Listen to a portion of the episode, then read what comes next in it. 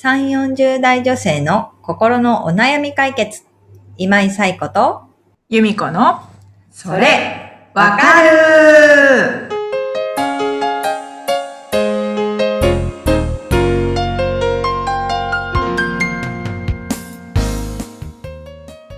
はい。ということで、えー10月も第4週のそれわかるが始まりました。皆さん、こんにちは。は、はい。ことでね、えーお悩み、お寄せはいす。すいません。はいゆめこさん、ご紹介をお願いします。はい。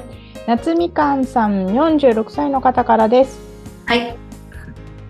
この夏から一人娘が留学しました。親としては自立していく子供の姿に喜ぶべきなのかもしれませんが、寂しくて悲しくて仕方がないです。そんな私を夫は呆れているようですが、子離れできない自分に私もどこかで呆れている自分がいます。どうやってこの気持ちを埋めていけばよいでしょうか？というご相談をいただきました。はい。夏みかんさん、ありがとうございます。ございます。はい。たった一人の娘さんが留学されたっていうことですよね。うん。うん。いや、本当第三者的なところから行くと、うんいや、素晴らしいとか思ういますよね。やっぱりおっしゃってるみたいに、自立してうん、行ってるんだなとか、あ、もう、自立してるんだな、みたいなことも感じますし、もう大変喜ばしいというか、た、たくましさみたいなものうを。感じますよね。でも、親として寂しいっていうのは、なんか、なんとなく、自分の子供はまだそんな年齢ではないんですけど、なんとなくわかりますよね。うん。ずっと一緒だった子供が離れていってしまうっていうのは、それは寂しい気持ちですよね。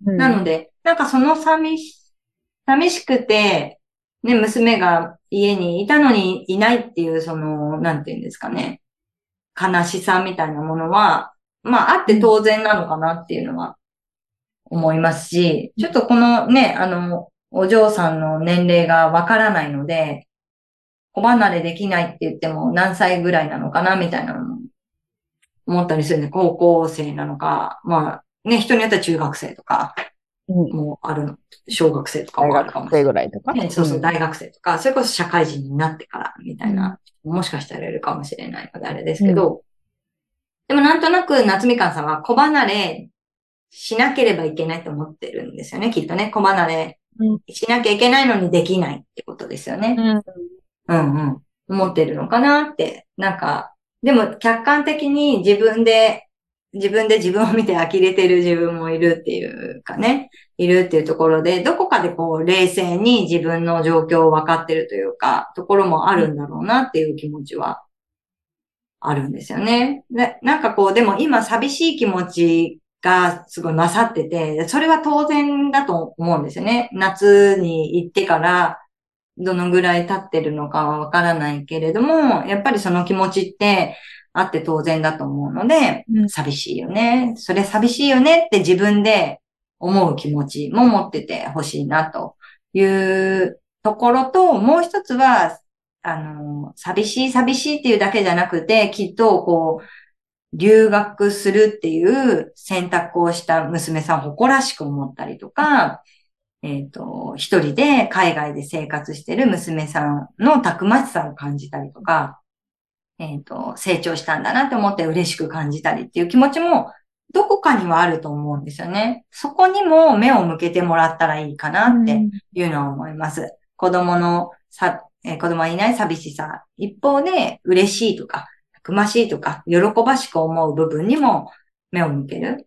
うん。ことで、なんかババランスを取るって言い方あれですけれども、悲しさだけで心が埋まってるわけじゃないよっていうところは目を向けてもらえたらいいかなと思います。でもなんかその悲しさと寂寂しさを別に蓋したりとか、あの、強がって隠したりする必要はないと思うので、それは当然の気持ちだと思うので、それは当然だよねとか、娘を大事に思うからこそ、悲しいんだよねとか寂しいんだよねっていうことを感じてもらえたらいいかなっていうのは思うんですよね。ただなんかその悲しさと寂しさによって、なんか日常生活に支障をきたしてるようなことがあるのであれば、やっぱりちゃんとね、あの、ケアしていく必要あるかなと思うんですよね。うんもう気力がなくなっちゃって、もう娘がいないっていうだけで気力がなくなっちゃって、朝起きれなくなるとか、なんかこうんう、外に出かけるの億劫になるみたいなことがあるのであれば、うんそこはケアしていく必要があるかなっていうのは思ってます。で、そこまでではないなっていうのであれば、それこそこう、まあ、留学してる娘さんが帰ってくる日とかはあると思うんですね。例えば年末年始とかに帰ってくるのであれば、その帰ってくる日を楽しみに、そこまでにやることリストみたいなのを作ってみるとかね。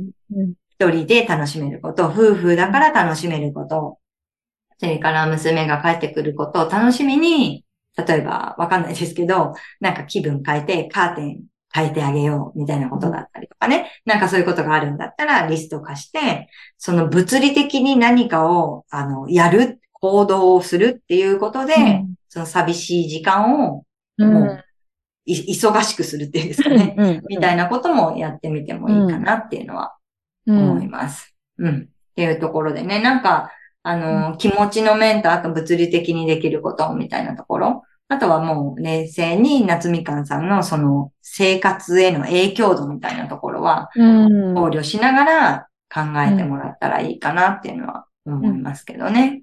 うんうんうん。どうですか、うんえみこさん？誰か子供が留学したら。そうそう。でそうそうん そうそう。そうそう私の。友達で、まあ早くに結婚出産してるんで、もう一番上の子がこう、うん。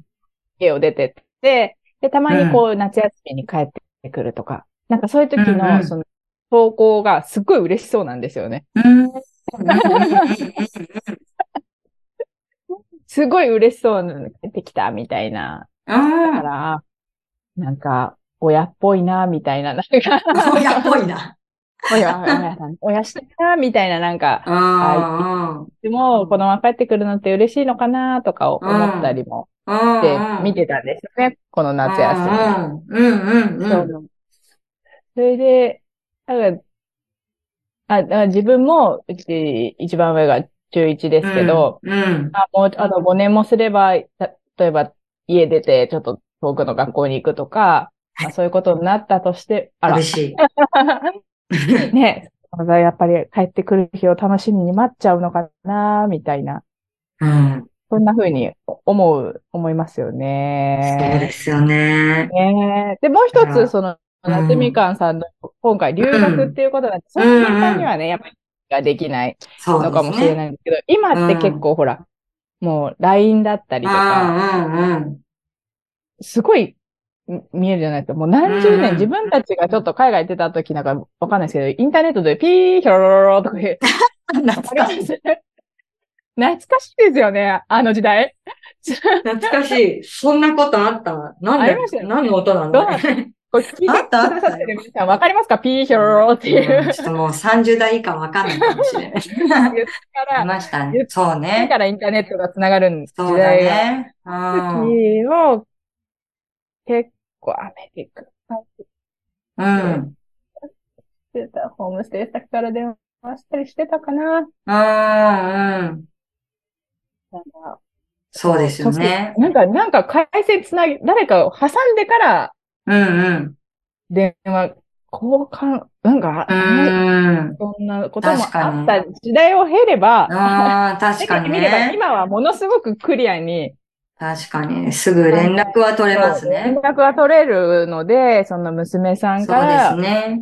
向こうの生活がしてるうんうん。のをこう感じたりとか、うん。あと、娘さんもやっぱり不安なことも、楽しいことももちろんあるけど、生活してったらやっぱり、うんああ、うん。娘さんも娘さんで寂しく感じることもうんそうですね。あると思うんで、うねん。連絡やり取りしたりして、うんうん。みかんさんも一緒にね、娘さんの留学楽しめるといいかなとか思ったりも、確かに確かに。しましたそうですよね。うんそのピーヒョロロが急にすごいなんか思い出しちゃって、思い出したこともなかったけど、今言われて、遠い記憶がなんか懐かしい感じに今脳みそがなって。ほんとね、そんな時代がありましたよね。そんな時代ありましたよねその。頃は電話するしかなくて、電話も国際電話でものすごく高くて、週に1回できるかなぐらいな感じだったのかな。ねえ、そ確かにそう考えるとすぐに連絡が取れるので、うんね、それこそ娘さんが留学で楽しいとか、あの、充実してるみたいな姿はきっと、夏目かさんにとっても嬉しいしうん、留学させてよかったって思うし、でもさっきの私、由美子さんの話をね、あの、お友達の息子さんがたまに帰ってくると嬉しそうっていう話を聞いて、やっぱり、こう、子供にとっても帰る場所があるっていう安心感。あ、それがあるから、海外で頑張れたりとかするんだと思うんですよね。日本で応援してくれる親がいる、応援してくれる人がいるから。だから、すごくこう、悲しくて寂しい気持ちもあるけれども、夏みかんさんが、こう、お子さんに与えてる影響っていうか、うんなんかそういう支えになってる部分とかもあると思うので、そう、なんか悲しい、寂しいだけにとらわれないでね、なんかいろんな気持ちと向き合っていけたらいいかなっていうのは思いますよね。子供が離れてくってもう考えただけでもう今泣けそうなぐらい。なんか全然お会いしたこともない夏みかんさんのおお嬢さんが留学して、もう今悲しいって思ってるっていうだけで、もう泣けそうなぐらい。そうなんか。したこともないんですけども、こっちもでもきっと、だから親、ね、親ずっとそばで見てきた親だったら、きっとこの気持ちって、抱えてる人たくさんいてね、共感し合える方きっといるんだろうなって、私は想像の中でしか今ないけれども、ね、同じように留学させた親御さんとかは同じように感じてるんだろうなと思うし、ね、あの、それこそ夫は呆れてるようですがって言ってるけれども、さっきのね、おご主人はこうバランスをとってるだけであって、寂しい気持ちがないわけではないと思うんですよね。あその寂しさ自体は共有していけたらいいと思うし、ね、なんか、いやでもさ、昨日、き昨日まで取れないけど、あのね、数ヶ月前までここで一緒にご飯食べてたあの子がいないんだよ、寂しくないの？みたいなこととかで、いや、寂しいよ、でしょ？みたいなこととかが、話していけたらいいのかなとかも思うしね。なんか夫婦二人だからできる楽しみとかもあると思うんですよね。そうねうん。うんだからそういうことにも、すぐに目を向けなくていいけど、少しずつなんか目を向けていけたらいいかなっていうのは思います。なんかね、あじゃあもうなんか気持ち切り替えてこうみたいな感じでね、すぐにこううん明日から とても元気になるっていうことはないと思うんですけど、うんうんうん少しずつ、少しずつ、その、いない寂しさとかを受け入れながら変化していけたらいいと思うので、なるほど。うん。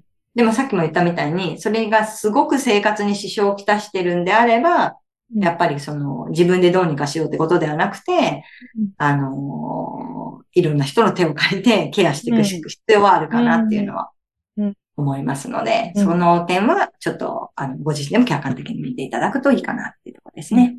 うんうん。はい。ということで、えー夏みかんさん、ちょっと、あの、今日のお話参考にしていただければと思います。このポッドキャストでは、えー皆さんからのお悩みをお寄せいただいております。ゆめこさん、ご紹介をお願いします。はい。番組では皆さんからのお悩みをお待ちしております。番組ポッドキャストの各エピソードページにリブーラボラトリー公式 LINE の URL を載せています。公式 LINE を登録後、メニュー画面よりお悩みを投稿してください。皆様からのお悩みお待ちしております。お待ちしております。はい。ということでね、えー10月もそろそろうん終わろうとしているわけですけれども、ねえ、あっという間ですね。二ヶカレンダーがどんどん減っていきますね。本当ですよね。私なんかでも、あの、紙のカレンダー家にないから、あら、そうなんですね。Google カレンダー様、次々出してくださるので、もうら来年が見えてきたみたいな感じにはなってるんですけど。ねえ、でも、まあ、あと2ヶ月だから、毎年なんかこんな話してるけど、ね、悔いのない2023年を過ごさの。今年もこの季節がやってきましたみたいな。ちょっと振り返りながら、ちょっとやってないこととか、なんかね、あの、よく年始に100、やりたいことリスト100とか、ウィッシュリスト100みたいなの書くっていう方いると思うんですけど、ちょっと見返してみてもいいのかなっていう時期ですよね。ということで次回、11月に入っておりますが、はい、皆さんぜひ元気にお過ごしいただければと思います。ということで、本日もありがとうございました。また来週、さようなら。さようなら。